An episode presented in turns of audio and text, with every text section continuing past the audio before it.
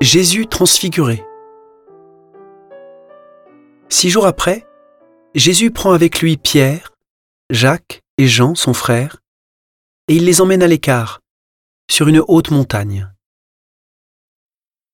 Il fut transfiguré devant eux. Son visage devint brillant comme le soleil, et ses vêtements blancs comme la lumière. Voici que leur apparurent Moïse et Élie, qui s'entretenaient avec lui.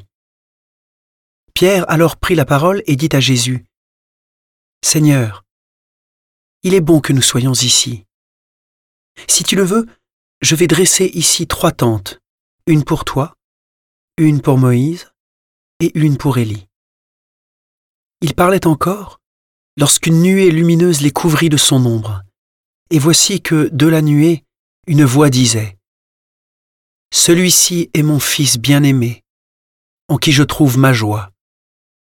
Écoutez-le. » Quand ils entendirent cela, les disciples tombèrent face contre terre et furent saisis d'une grande crainte. Jésus s'approcha, les toucha et leur dit, « Relevez-vous et soyez sans crainte. » Levant les yeux, ils ne virent plus personne, sinon lui, Jésus, seul.